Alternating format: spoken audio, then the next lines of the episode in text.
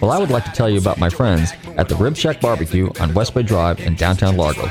Their menu offers family sized takeout dinners like delicious ribs, chicken, beef, and pork, or sit down barbecue dinners, sandwiches, and even desserts. They will also cater your party. Everything is barbecued fresh using real oak for that great smoky flavor. So visit my friend Corey at the Rib Shack Barbecue in downtown Largo, West Bay Drive, or call them for a takeout order at 727 501 9090. That's 727 501 9090. They truly have the best smoking barbecue in town. Oh, and be sure and check out their great barbecue sauce. That's the Rib Shack Barbecue in downtown Largo, 727 501 9090. I'm telling Robert from Nostalgic Radio and Cars sent you. You may be owed some money. After 911 and 411, call 541. That's 727 541 1741. Call Gulfstream Motorsports for a diminished value report. Due to my 28 years' experience in the auto salvage business, I'm very good with wrecks. So if your car's been involved in a wreck, call me for a diminished value report. Call 727 541 1741. You may be owed some money for the lost value of your repaired vehicle. And visit us at GulfstreamMotorsports.com. Dr. Ferdinand Porsche. Professor Willi Messerschmidt und Professor Ernst Heinkel. Die Autobahn trägt eine Perspektive in die Landschaft ein. Ohne Auto, Flugzeug und Lautsprecher, sagte Hitler, wäre die Eroberung der Macht nicht möglich gewesen. Deutschland wird motorisiert. Das war 1933 beschlossene Sache. Hier Rosemeyer bei seiner Rekordfahrt. Über 400 Stundenkilometer. Es beginnt der Versuch, die Volkswirtschaft auf die Autoindustrie zu fundieren. Eine großzügige Motorisierung. Es wird versprochen, das ganze deutsche Volk an der Motorisierung zu beteiligen. Technik für die oberen 10.000, sagte Goebbels zur einen Seite, sei volksfremd, ja volksschädlich. Eine Verringerung der Autotypen habe sich als notwendig erwiesen. Unsere großen Klassen, sagt er zur anderen Seite, werden weiterhin intensiv ausgebaut. Unser Volkswagen. Das Wirtschaftswunder. Ein Auto für alle, das ist die Idee. Auch ausländische Journalisten wurden zu überzeugten Freunden des KDF-Wagens. Anlässlich der Automobilausstellung machten sie eine Fahrt über die Reichsautobahn nach Magdeburg und lernten den Volkswagen als ein Wunder der Technik kennen. Dieser Volkswagen, Zitat, bringt ja doch ganz neue Werte. Und alle diese Werte liegen auf der geistigen und seelischen Ebene. Dieser Volkswagen wird eine völlig neue Technik des Reisens schaffen. Doch Hitler hatte Ferdinand Porsche beauftragt, ein Auto für 1000 Reichsmark zu entwickeln, nach dem Motto Kraft durch Freude auf der Autobahn für jeden Volksgenossen. Der Volkswagen ging 1938 in Produktion. Es waren gerade mal 800 Wagen gebaut worden, als der Krieg begann. Die Fabrik wurde geschlossen. Auch andere Autos wurden auf die Autobahn zugeschnitten. Modelle, bei denen man auf Luxus und Geschwindigkeit setzte, wie bei diesem 1936 in den Adlerwerken gebauten Autobahnwagen.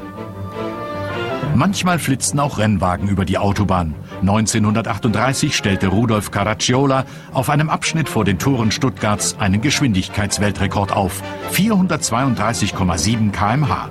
1937 ein Auto mit dieser Geschwindigkeit zu fahren, das war bewundernswert. And now, Hey, Rocky, watch me pull a rabbit out of my hat. again, Button up my sleeve.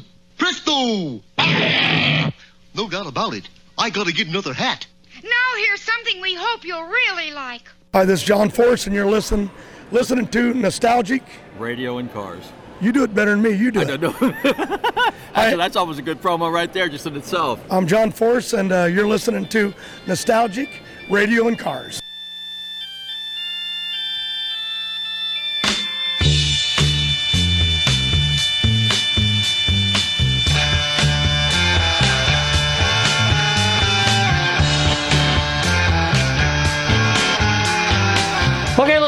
Welcome. You're tuned into Nostalgic Radio and Cars, and I'm your show host, Robert. Run your computers in Google Tan Talk 1340.com, and you can see us live here in the studios in downtown Clearwater.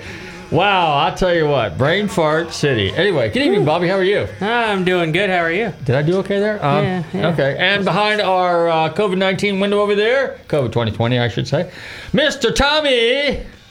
Good evening. How you doing, bud? I'm just great. Yourselves? Yeah. Well, hanging in there, hanging in there. Yeah, we're keeping uh, clean and green and safe and all that other good stuff. But uh, And I have, I haven't confirmed this, but I have been told by a notification that today is National Radio Day.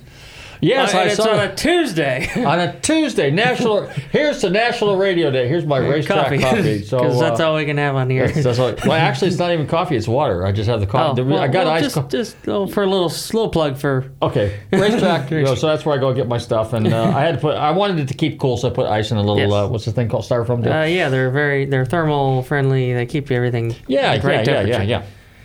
Anyway, okay, so Happy National Radio Day. Happy National Radio. Happy National Radio Day to you too, Tommy.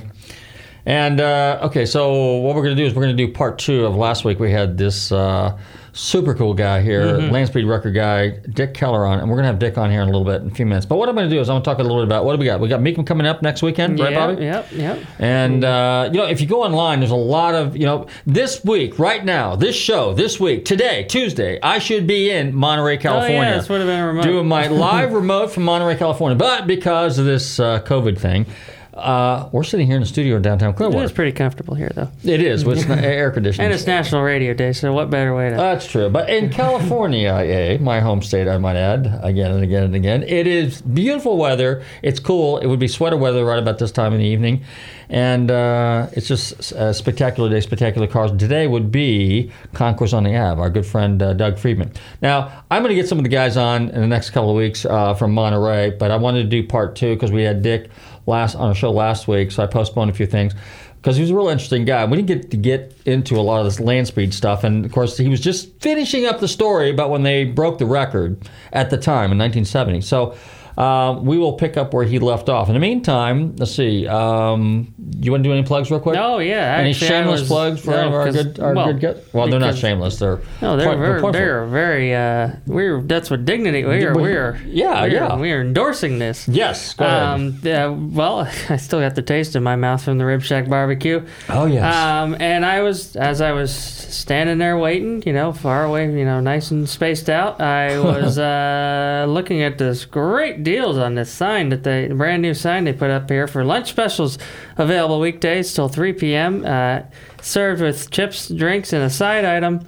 You you can't go to any of these chain these these uh, anonymous uh, or these we'll keep we'll not mention their name chain places Oh, and yeah, yeah, uh, yeah, and get these deals.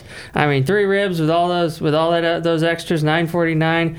Uh, pork beef sandwiches, eight eight you know, in in the eight to nine dollar range, uh, depending on you know extra sauce, whatever things like that. Six wings, eight forty nine with all those sides. I mean, you can't beat that. And then you know, and then top it off with uh, two dollar twenty five cent uh, pints of Anheuser uh, products. Uh, Oh, oh, oh, they also have uh, what, what's the, what do I drink when Uh, I'm usually oh, Mich- yeah. uh, Michelob Ultra or Yep. something like that. Anyway, all right, so good. We got our good friends over at the Rib Shack. Uh, also, a big shout out to my good friends and buddies at uh, Tri City Bolt and Screw down there in Pinellas Park on US 19, where if you need any fasteners, I should say nuts, bolts, and screws. Um, and let's see what Great car show site that we always it's always trustworthy. That is flacarshows.com. Yeah. And even if you can't find a whole lot of events on it right now, they have a lot of great uh, co- um, uh, content for uh, you know other news and things like that going on in our car industry, and um, you know a lot of uh, a lot of lot of um, uh, partners listed on there for uh, places to you know take your car, get it, you know do do whatever you need to do with it. Um, Well, I will say this: up in Crystal River, there, up at the uh, Wendy's, they are meeting there every Saturday afternoon. So those guys are just kind of, even though they are kind of uh, adhering just a little bit to social distancing, but you know, hey, car guys are car guys. So what can I say? In fact, this past weekend, I was up at Leadfoot City's uh, swap meet Sunday, which is the third Sunday in every meet. So I want to give a big shout out to those guys over there at Leadfoot City because that was and Monster Transmission. That was pretty cool. It was a good swap meet. Um, you just never know. I mean, I picked up a little something. I don't, you know, I'm into foreign cars, obviously. So I picked up a little uh, tire gauge uh, made by uh, um, Draeger, which is a German company, which is usually like a little funky little thing that uh, was usually standard equipment. And if you in a toolkit, if you bought a Mercedes, a Porsche, a BMW, or something like that, so it was there. It was kind of like a little aluminum housing, kind of neat looking thing. And for a few bucks that I spent for it, it was probably well worth it to me, anyway, from a collector. But there was gobs and gobs of engine parts. My buddy uh, Jay was there, which we're gonna have to get Jay on the show one day because he's an old time racer from South Florida and uh, he's into really really weird stuff. A lot of the a lot of the old vintage '60s stuff, the Edelbrock stuff, the Fenton stuff, the Iskenderian stuff. I mean, uh, you know, just stuff that you don't even see anymore and hear of, but but really really neat stuff. And me- then of, yeah, of course, what we were gonna. Oh, I was just going to say, and, and then of course, well, you were to say something I was just going to give a shout out to Tantalk's number one pillow salesman. Oh That is yeah, Bill yeah, well, well, yeah. Well, Bill Cochran, we got to give a big shout out to Yes, the only in. America show. Yes, the only America show with promo code Bill. If you go to mypillow.com, that's promo code Bill to get yourself what we're sleeping on. Is that's my pillows. Great. You know, you, if you ever decide to change your career, you got a career in uh, in, uh, in in in pillow advertising. Not but anyway, on this side of the glass. Right, right, right. No yellow journalism here. This is no fake news. This is all real stuff. Okay, let me tell you what I did today, real quick, before we go to our break and I get our guests on the show. You know what? I do appraisals and pre-purchase inspections, diminished values, and stuff like that. And now, you know, Mecums is coming up next week, so we're all excited about that. I use Mecums along with Barrett and a number of other auction companies, uh, Hollywood Wheels too, because I used to do uh, work with them. And a big shout out to my good friends over there, Kelly and and Hook and Mike and Flo. And um, I use them as references when I'm when I'm doing my reports. Well, today I went and looked at a six- 57 Thunderbird, uh, 57 Thunderbird. I have a 57 bird. Had it since high school. It's 1973. Wow, that's a long time. Anyway, we'll talk about that another time. But anyway, so I went and looked at this 57 Chevy today, two door postcard. And this guy uh, has had this car since uh, he was 15. Okay, so it's like the early 80s or something like that. Late, yeah, early 80s. So this was a really, really nice car, solid body car. The only thing they replaced as far sheet metal is the two front fenders. Other than that, it was all original. Decent paint job back in the day, held up very well. It's got a little checking on it. Okay, it's got a small motor, a small block Chevrolet out of a uh, 350 out of a, oh I don't know, 73 Camaro, maybe something like that. The seats are out of a 73 Camaro, same car. The rear end is original. Um, uh, chunk type that they put in 55, 6, and 7 Chevrolets back in the day, actually 57, 58 up. And super nice driver. Cragar's. It had a real, com- ca- uh, you know, kind of a retro look to it. Just a period correct look out of the, you know, 60s, 70s style. Krager wheels on it. Uh, nice stance, fairly level. It was a black car.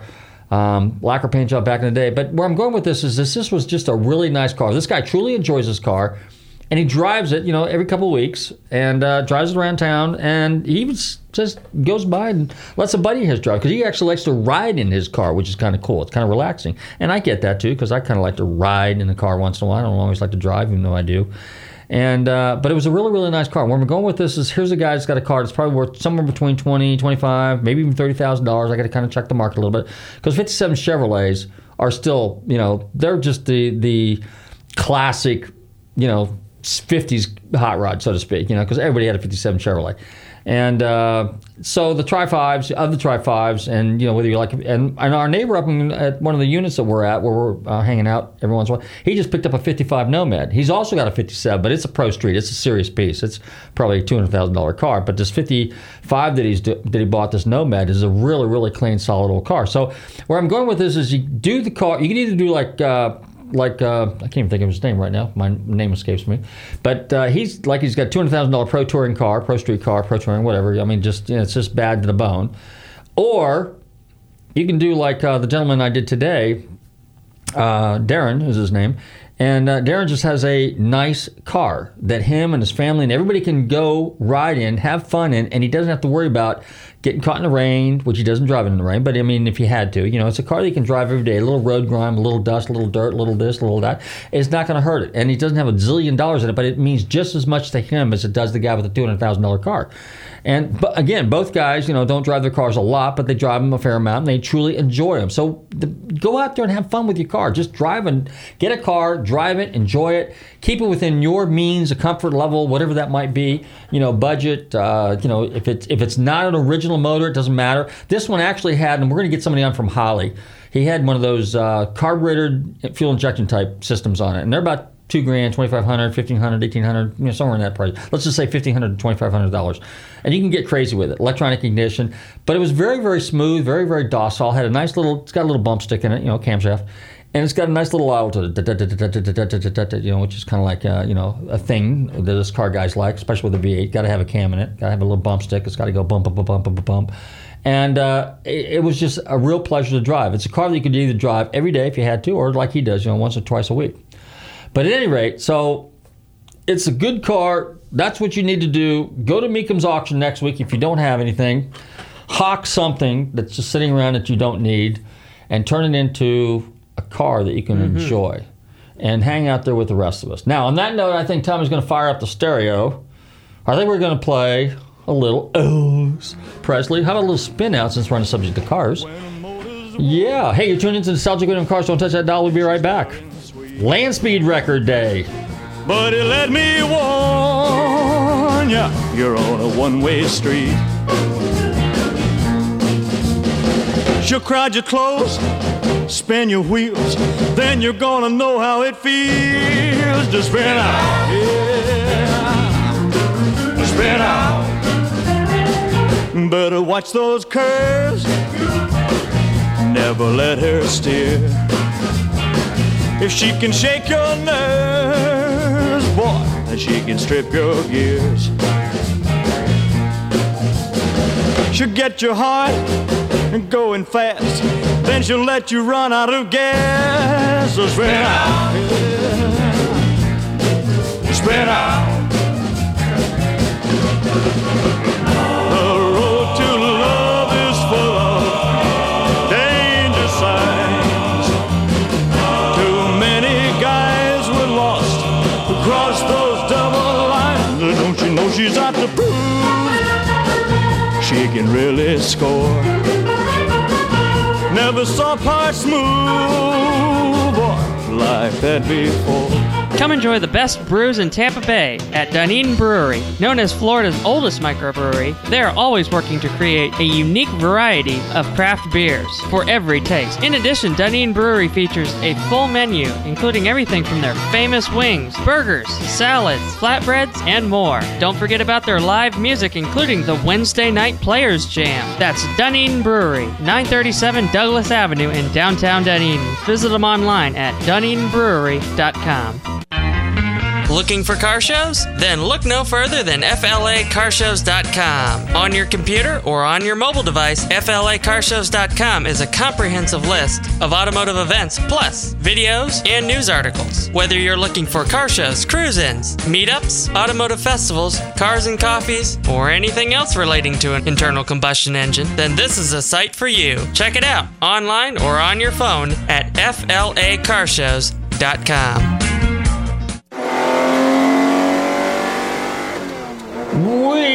are back, and you're tuned into Nostalgic Radio Cars. Uh, see, Kenny's listening tonight. Hey, big shout out to Kenny. Now, Kenny has, even though I'm a Ford guy, he's always had some really cool Oldsmobile, but I think he's got a 73 Z28 right now. And I truly like second gen Camaros. We have one too. We have a 74 Z28 four speed car, and we also have a 78 that we've had forever and ever and ever and ever and ever. We have Little Rat Turd and Little Rat Turd 2. And. And Kenny has a really not. Of course, 74 is the first year for ugly aluminum bumpers, but the last year for a small back window. And 78 was the first year that they had the rubber bumpers all the way around, which is not a bad looking car. Um, like I said, both ours are four speed air cars. So they're drivers, you know, just have some fun with them. I got to get a set of tires for them. We'll take those things out and, you know, burn some rubber with them. But uh, Kenny's got a real nice 73 Z28. So, uh, and I remember, if I remember correctly, it's a four speed car. And uh, the gentleman's car today, Darren's car that I was doing in 57, um, I, it was an original V8 car, and it was originally a black car too, which was kind of cool. He still has it black, got a red interior in it, done really nicely, and he's got an automatic on the floor. Now, you know, he did it very tastefully. It's got a short shifter, kind of like a dual gate type thing, an aftermarket one, and then he had this really cool gauge in there that uh, talked about that kind of com- talked to the computer in, in that fuel injection system that he got. It was pretty cool. I'm gonna have to look into that because I don't know much about that. I'm still a points and a and a condenser and a carburetor kind of guy, and I guess I need to move into the 20 what first century is that what we're in right now? Something you can like stay that? back there. It's fine. Yeah. I, I got the. I, You got it handled. Okay, no worries. Well, you know, everything I got's old. I, I, mean, you know. I travel along on the appraisal runs now, so I can so I can push all the buttons on the touchscreen or on the diminished value, I should say. Yep. All right, Tommy. I think what we're going to do is let's just go right to the next song here, and uh, let's play a little Johnny Cash, and we're going to walk the line here. I want everybody watching the show or listening to the show to walk the line. Hey, you're tuning into Nostalgic Radio and Cars. Don't touch that dial. We'll be right back, and you too can walk the line here at Nostalgic Radio and Cars.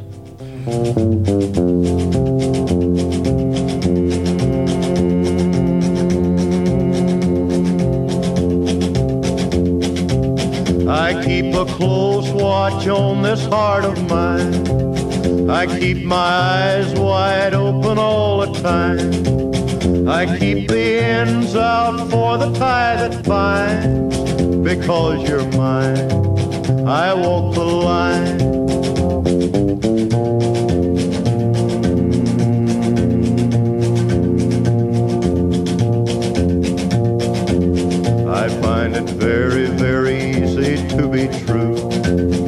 I find myself alone when each day's through. Yes, I'll admit that I'm a fool for you because you're mine. I walk the line.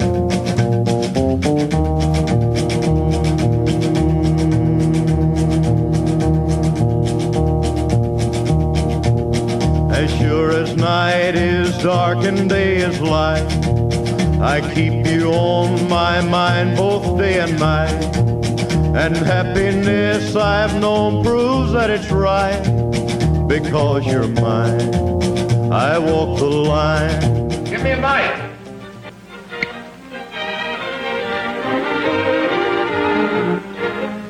Thank you. How do you do, ladies and gentlemen? This is Orson Welles. I'm speaking for the Mercury Theater, and what follows is supposed to advertise our first motion picture. Citizen Kane is the title, and we hope it can correctly be called a coming attraction. It's certainly coming, coming to this theater, and I think our Mercury actors make it an attraction.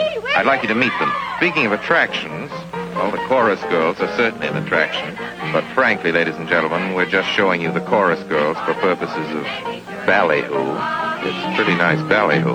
But here's some of our real Mercury people. This is the first time you've seen most of them on the screen. Hey, uh, give Joe a little light. Thanks. Now smile for the folks, Joe. Smile. Joseph Cotten, ladies and gentlemen. That's it. Joseph Cotten. I think you're going to see a lot of him. Here's Ruth Warrick, whom I know you love. Ruth, look at the camera, Ruth. We caught Ruth with her hair up. And here's somebody you've all heard on the radio, so I don't have to tell you he's wonderful. Ray Collins. Dorothy Comingore is a name I'm going to repeat. Dorothy Comingore. I won't have to repeat it much longer. You'll be repeating it. And here's George Coulouris, who's a grand actor. I'll say that name again. George Coulouris. Watch it. Here comes Everett Sloane. Look out, Everett. Oops. Everett Sloane, ladies and gentlemen. He isn't necessarily a comedian. And here's one of the best in the world, Agnes Moorehead. I've said a lot of nice things, but Erskine Sanford deserves some more. Erskine. Erskine Sanford. So does Paul. Paul. Paul Stewart, everybody. Citizen Kane is a modern American story about a man called Kane, Charles Foster Kane. I don't know how to tell you about him. There's so many things to say. I'll turn you over instead to the characters in the picture. As you'll see, they feel very strongly on the subject. Charles Foster Kane is. Sure, he started the war. But do you think if it hadn't been for Mr. Kane, the United States would have the Panama Canal? Charles Foster Kane is nothing more or less than a communist. Kane, governor.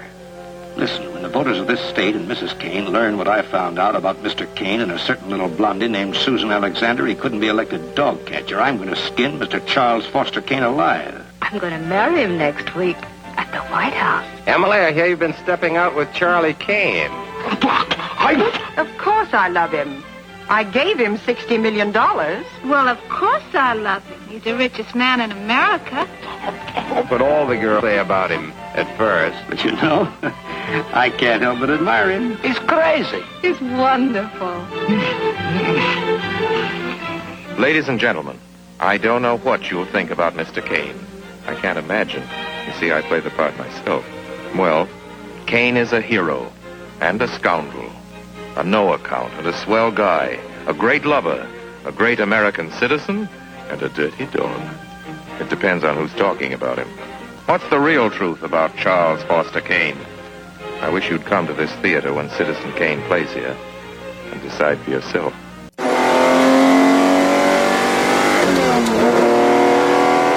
Hi, this is Ed Iskenderian here, and you're listening to Nostalgic Radio and Cars.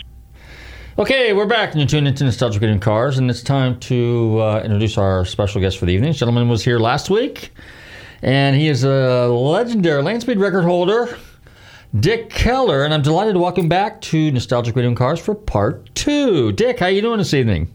I'm doing fine, Robert. And while I was waiting for you to come online, they were playing my favorite song, Johnny Cash singing "I Walk the Line." That's it. That's it. We played that especially for you. How about that? How about that? Yeah. Okay, well, now last week we were right up against the clock, and you were telling us about how you made the uh, second pass. But why don't you go ahead and start just before that. So when you wait, tell us about when you made the first pass, and then how basically it works, so people understand. Because you have to do it twice. You have to go down one way, you have to wait a while, and then you have to come back and be able to do the. And they take the average of two runs. Is that how it works? No, that's correct. And, and the way it's set up, uh, you go for the mile and kilometer flying start record at the same time. The uh, kilometer speed traps are within the mile, and you have to make two runs with within one hour. That's the uh, FIA requirement. So uh, we had the car all fueled up, and we had just gotten in our 98% hydrogen peroxide, so we could uh, burn more natural gas. And we we got the uh, rocket motor tuned up, ready to go, and uh, the weather was closing in, so we had to get moving. And we got the car running, and off she went. Uh, Gary uh, fired the car, and the the the program is, uh, as I explained last week, with the rocket, you run it at full power, and uh, we reach uh, maximum speed in the middle of the measured distance, at which point the rocket is out of fuel, and then it coasts out. So we could hear uh, Gary on the radio when he was uh, under power, and off he went, and he's going 300, 350, 400. 450, 500, 550, 600, 650. Yeah, we did it. And then he coasted on out uh, of the mile and uh, and the kilometer. So then we have to catch him. He's got the parachutes out, and we have to catch him and turn the car around and refuel it. So we got all that done and got him off going in the opposite direction. Uh, in I think it was 49 minutes uh, when he uh, broke the lights at the other end. so uh, again, he was giving us the speeds over the uh, uh, radio, and parachutes came out and he stopped. So now we had to wait for the FI or the FIA and USAC guys uh, to give us the official times. So we're standing around, and all of a sudden, uh, Joe Petrali drives up in his car with a big grin on his face, and he gave us the good news: 630 miles an hour in the kilometer and 622 in the mile. So we had done it. So we still had some of that fuel left, but it was starting.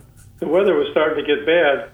So we went into town. We celebrated, thinking maybe uh, the next day, on the 24th, we could go out and just give it another shot to go faster. We got up in the morning and there was like four or five inches of snow on the car and on the ground that we were done.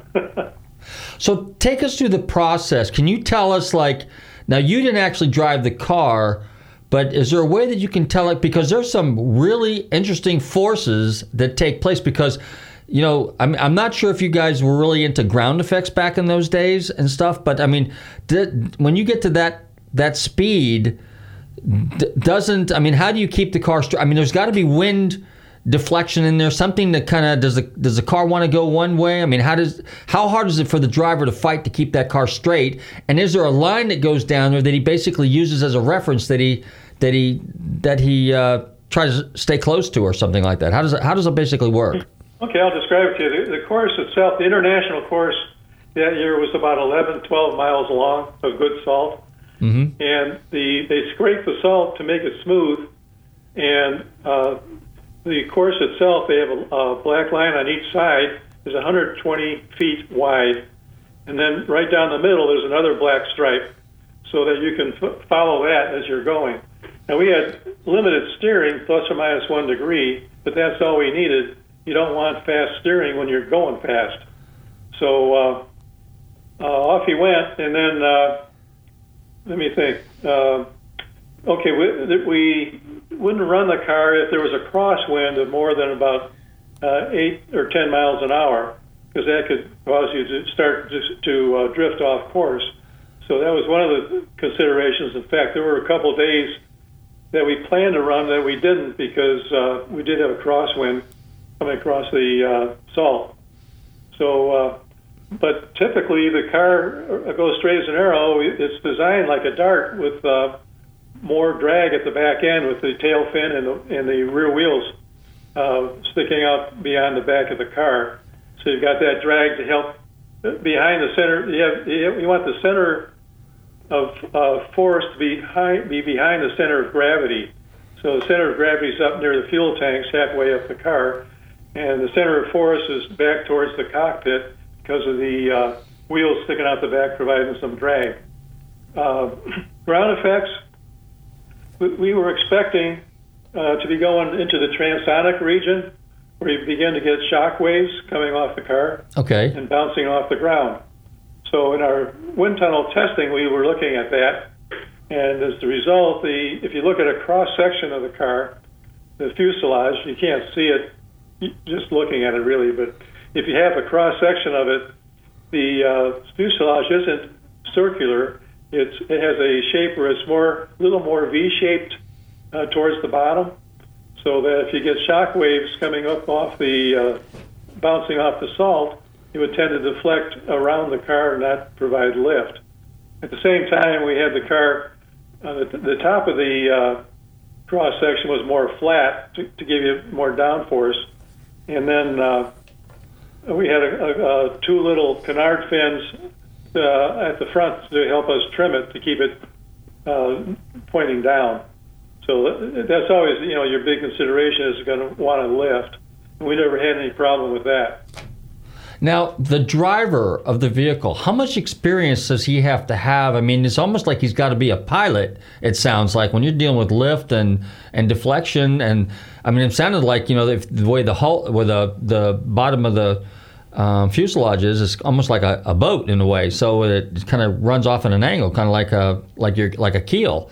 Um, Yeah, well, there, he only had to worry about two things regarding the uh, dynamics of the car. okay. Uh, getting the uh, rocket motor firing uh, to provide the thrust, forward thrust, and then uh, yaw, which would be pitching side to side. okay. So, uh, uh, as I was saying, because of, of our shaping it more or less like a dart, uh, we didn't really have too much trouble with yawing. So it, it was a pretty smooth run. In fact, uh, on one of the runs, he had his oxygen hose come off on his face mask, and he had to hold the uh, the, the face mask open with one hand while he was driving with one hand at 600 miles an hour. Oh, oh my. Tell us about the tires. Now, I know you briefly mentioned something about that, but uh, t- how much force is on those and the dynamics of those tires and, and how are they designed and, and, you know, pros and cons? Well, the tires were, of course, designed by Goodyear to go fast. Uh, we had tested the tires and the wheels at Goodyear at 850 miles an hour, and uh, they're- have a. Uh, at, at that time, they, the construction was that they had uh, stainless steel bead, and then the uh, they had synthetic fabric uh, construction of the tire, and it's you know it's uh, there's no tread on it. It's smooth. It just had a layer of rubber over the uh, the fabric to give you a little bit of uh, traction. We, we needed to have the, as much coefficient of friction as we could get between the salt and the tire. So we, that was provided with the rubber on the surface.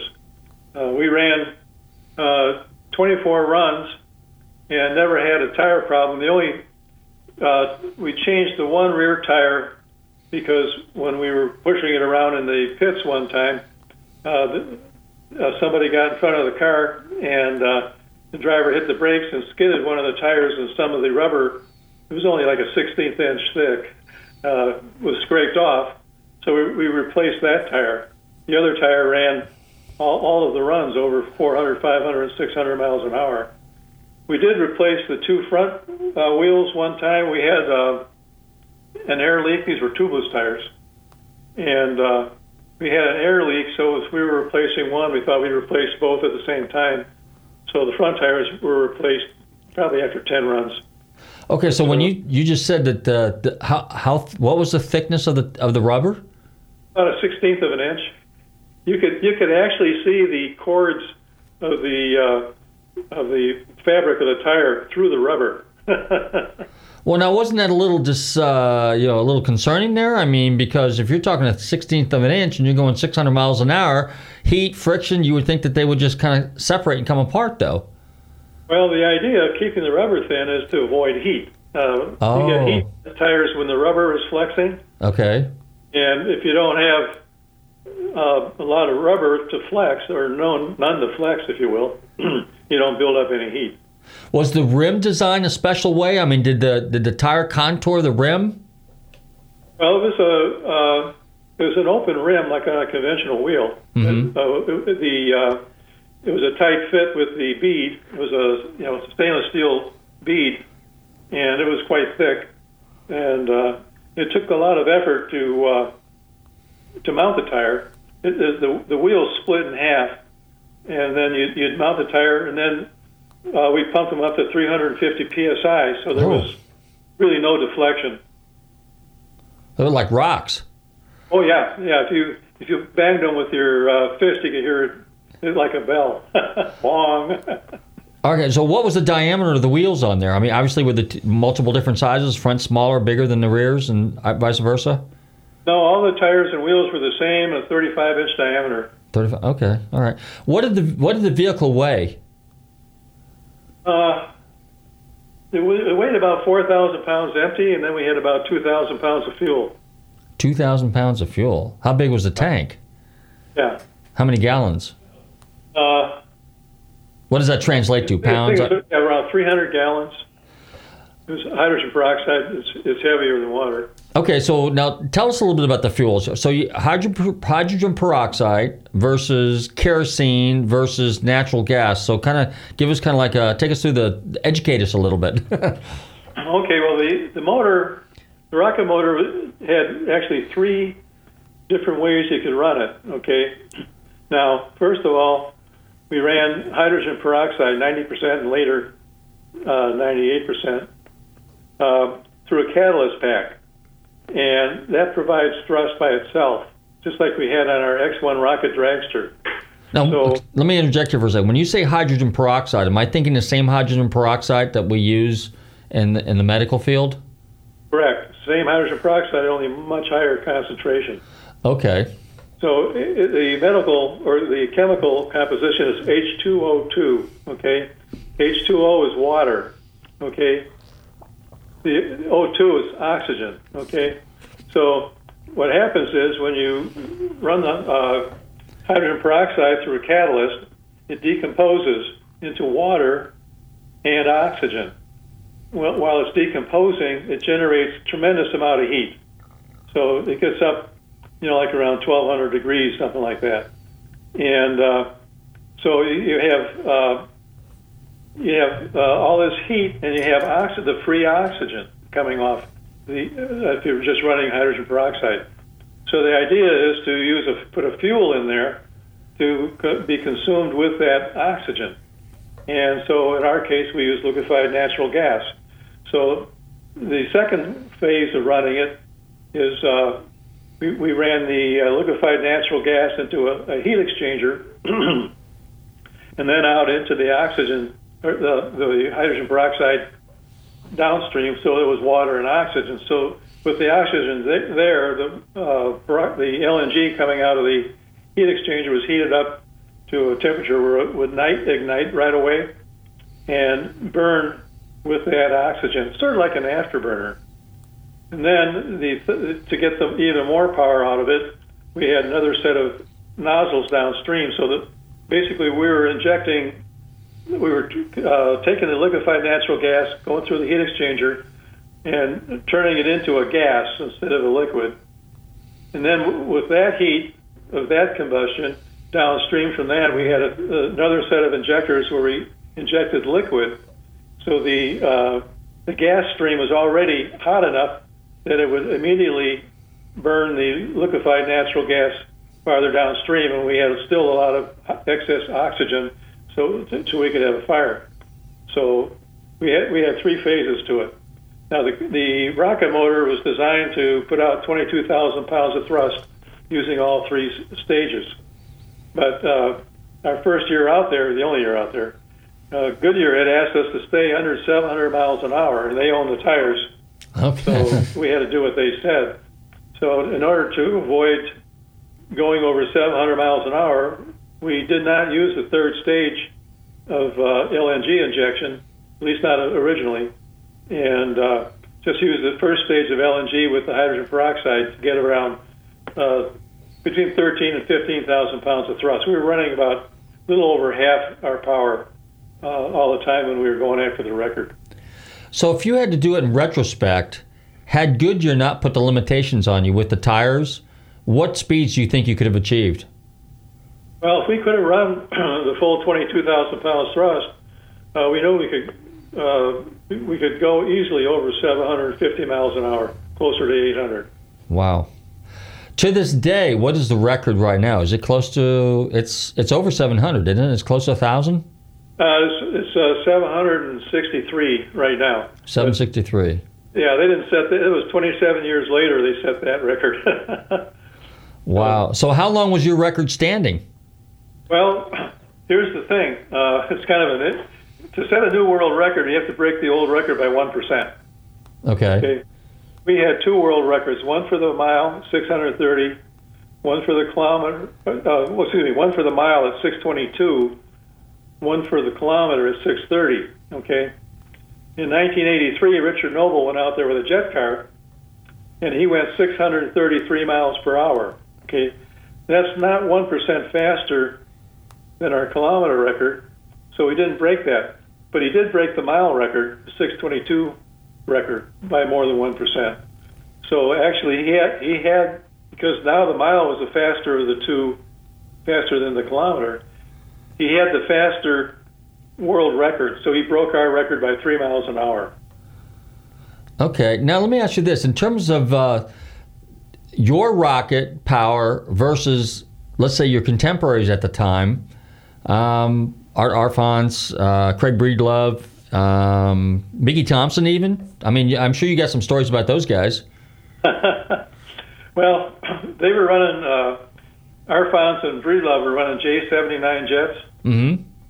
and if I remember correctly, those things were putting out around 12,000 pounds of thrust. So uh, we were able to, you know, uh, develop our rocket motor to put out twice that. So we were confident, you know, in the end that we'd be able to break the records that they set. Now, what was Mickey Thompson up to back in those days? Because he was doing land speed record cars too. I mean, all kinds of them. I mean, just street cars, V8 motors, just all kinds of stuff. So, what? Uh, do you got any stories and any? Did you have a relationship with Mickey? Well, I, I, get, I did get to know him. He was running wheel driven driven cars, Okay. and he had uh, his first uh, land speed attempt. Uh, he, I think he went 390, not quite 400, not, not quite 400 miles an hour, and it was with four uh, Pontiac engines in it. And uh, so he was going to, they built another car. He was going to try it again. Well, he had a deal with Ford Motor Company uh, in 1968 Right. to, uh, or no, 69, to go out there with the new Mustangs that were coming out, the Mach 1 Mustangs. Mm-hmm. And they, they wanted to set a bunch of uh, world records with the Mustangs. And uh, Danny Ongais and Mickey were driving the cars. Danny So- the drag racer. Yeah, yeah. Oh, okay. So anyhow, uh, Da- Danny on the gas, right? Danny on the gas. Danny on the gas. So anyhow, Joe Petrali, the the the USAC guy, the timer, you know, he, when I was talking to him in uh, early 1969, uh, he said, "You guys have never been on the Salt, have you?" I said, "No, never been out there." He said, "Well, maybe you ought to see it firsthand, you know, before you come out there to set the world record." So he said, "I'll be timing Mickey with his Ford project," and uh, it was in uh, September of '69. So he says, "Come on out. I'll introduce you to Mickey, and you can see how they run uh, on the salt flats." So I took him up on that and went out there, and, uh, and Mickey and, and uh, Danny they were setting all kinds of uh, short distance records. They had a, a five mile circle set up on the salt. They could run for distance records. And while I was out there, in fact, I ran into Burt Munro, the world's fastest Indian. Oh wow! No Yeah. kidding. Yeah, so he was out there watching too, so we got to talk a little bit. Anyhow, so I got to talking to Mickey, and so he, he said, Joe Petrali, he says, you guys want to set the world land speed record? I said, oh, yeah, we do. We'll be out here. he says, well, you better have a ton of money. I said, yeah, we have a ton of money. So he says, "You- you've never gone fast out here? I said, no. So he he had the, this uh, a Mach One Mustang that he was running. Uh, trying to remember, I think he was setting records up close to 200 miles an hour with it. So he says, "Hop in the car. I'll show you the course." So I, I hop in the car. He, he straps in, puts his helmet on. I'm sitting on a box on the passenger side, holding on to the roll bar. He says, "Off we go." So we go roaring down the course, and he's pointing out, you know, if you see this area over here, that's soft salt and this and that. And he's talking to me. We're going like 150 miles an hour, and I'm just sitting there holding on for life. So anyhow, he, he took some time with me, and I was very happy to see that. He had his uh, that Ford uh, Streamliner out there had I think two uh, Ford engines in it, and he never got to run it. And then I think the next year is when he and his wife were murdered, so he never got to run it. That's unfortunate. Let me ask you So this. his- Go ahead. His son, uh, uh, I think Danny's his name, uh, took the car out to the Salt Flats, I believe, last year, and did set some records with it. So it did get to run eventually. He actually had, I think, was it this year, Bobby? When uh, my son's sitting here with me, it's my son, Bobby. Hey. Um, I think it was was it this year that he was that uh, Mickey Thompson's son had the uh, that the the car for, that they sold at uh, Mecum's. Was it this year or was it last year? Yeah, I believe it was this year. Yeah. Th- This year, yeah. 'cause so they called they sold the the the land speed car and they sold the rig, the truck, Right, and yeah, the trailer, yeah, and I the whole nine that was a yards there. That big was deal. I believe that was this year. Yeah, it sold for and it sold really cheap. I think it was like a half a million bucks. Yeah, we talked with him. Yeah. hmm Yeah, So- it's, uh, it was a it was I think on eBay, if I'm not mistaken. Oh wow! On eBay. All right, so tell us a little bit now. We've covered quite a bit, but how caustic is the salt, and how much damage can the salt do to the car? What kind of preparation do you have to do to preserve the car, particularly if you're going to run it, let's say the following year or so, or is it a completely new car because it's just uh, disintegrated? Well, in terms of uh, caustic, uh, when I rented the rented my car at Salt Lake City to drive out there to see Joe that time, and the gal says, "Where are you going with the with the car?" I said, oh, "I'm going out to Wendover to the salt flats." She says, "Well, don't drive it on the salt." and uh, in fact, uh, it, the, the salt tends to uh, fly off you know, when you have tread on your tires.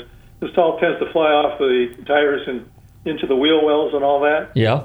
And at the, at the gas station in town there, they had a, a, a deal set up where you could drive your car onto a set of rails, and they'd go underneath and hose it down from underneath, so you wouldn't, you know, have the car rot out. Uh, of course, we were used to that in Chicago with the salted streets in the wintertime. Oh, okay. All right, now let's let's go to something else here real quick. You were uh, messing around with motorcycles too. So motorcycle drag cars? no, Or no. dri- Well, I was I was uh, just a motorcycle enthusiast. Oh, okay. In 1970, we had some uh, downtime uh, at the shop, and so Kawasaki was they had a deal. If you set a, a motorcycle land speed record with Kawasaki's, they give you hundred thousand dollars. So Pete Farnsworth and I looked at that and thought, well, why don't we try that? So since we had some time, I designed a motorcycle streamliner to use a pair of Kawasaki 500s. So, but we, we didn't get the thing finished because but then we were going out to the salt to run the car uh, in, in the fall. So anyhow, we went out and set the record, and the Blue Flames running around the world on tour. And uh, one of our shop workers, Dix Erickson, uh, he had left and he'd gone to Gardena, California, worked for American Honda. So he was over there talking to the guys in, in Honda Racing. He said, you know, these guys in Milwaukee, they have a, a motorcycle streamliner that should be able to set a new world record. You know, why don't we have them put Hondas in there and, and set a world record with uh, Hondas? So uh, he came out with a couple of the uh, Honda engineers, and we showed them what we were doing. So they decided, yeah, we'll sponsor the deal. so I had to redesign it to uh, hold the Honda engines. We got uh, 750cc four-cylinder Honda engines, and we, we mounted a pair of them in the in the in the motorcycle. We call it the Honda Hawk, and it was they were turbocharged, and we ran out alcohol. So they were pretty stock engines actually. About the only thing we did different was they put a different camshafts in there so that we would use the the intake valves for exhaust and vice versa. And that's because naturally aspirated uh, they have the uh, the larger valves for the intake because there's, the air is coming in at atmospheric pressure, but it's going out at high pressure. So they switched it around because we had high pressure air coming in off the turbochargers. But uh, other than uh, switching the, the, the valves, uh, putting the turbocharger on there, running alcohol, uh, that's about all we did. It was chain drive. And uh, so we went out there in 71 and loaded for bear. But one of the problems we ran into was they had just uh, put in Interstate 80 uh, to replace US 40, which was going past the salt flats. And they did that over the previous winter. And to build the uh, interstate, they have to build a berm on the salt and then put the roadway over that. Well, when they were hauling all this uh, dirt out there and, and fill, whatever, uh, in the wintertime with the rains and the snow, a lot of it washed out onto the course. So the summer comes, the salt dries, and this uh, mud and whatever dries and blows away, and we ended up with a washboard out there. So we're trying to go, you know, uh, 300 miles an hour on, on this washboard. And uh, John McKibben was the rider. We had him all set up, but we kept having problems. We were going fast, but we, we never were able to make two-way runs because we were always breaking something on our first run. We a couple of times we over revved the uh, motor and, and dropped the valves, and other once or twice we we broke the chain when the wheel over revved and came back down and hit the salt, broke the chain. But when we went out there, the FIM record, world record for motorcycles was 225, and the AMA record set the year before by uh, Harley was 265. Uh, we did get a, our fastest one-way FIM timed run was 286. So we had we had the speed, but we just couldn't back it up. Wow. Well, Dick, again, here we are. We're up against the clock. And it looks to me like we might have to do a third show with you because you got some pretty good stories. Because stories is what really people love to listen to. But again, I want to thank you very much for taking some time and uh, sharing some of this stuff with us. And uh, you've had an amazing career. I mean, it's just uh, it's just uh, fascinating, you know. And so uh, we look forward to having you on the show again sometime. And uh, let's definitely stay in touch. And maybe let's do this down the road. How about that? Okay, call me when you're ready. I will certainly do that. In the meantime, you take care, and uh, we'll see you on the track sometime. Okay, fair enough. All right, take care. Thank you very much. Hey, I want to thank all my listeners for tuning into Nostalgic Radio and Cars. Don't forget to check us out here every Tuesday night on the Tan Talk Radio Network. And uh, don't forget to follow us on uh, some of our social media, Bobby. Oh, yes. We're back. Facebook, uh, Twitter, LinkedIn, YouTube, and everything else. Nostalgic Radio and Cars. Happy Radio Day. Yeah, happy radio day. And then don't forget if you need an appraisal, pre purchase inspection, uh, diminished value, total loss report, anything like that, give us a call here at GulfstreamMotorsports.com. Find us on our website, GulfstreamMotorsports.com. And don't forget, for some of the most legendary and fascinating names in motorsports, uh, especially even guys like uh, Dick Keller, what a fascinating guy. We truly enjoyed having him on the show. It's all right here. Yep. So I want to see you guys out there driving your cars. In the meantime, everybody stay safe, drive carefully, and love your family.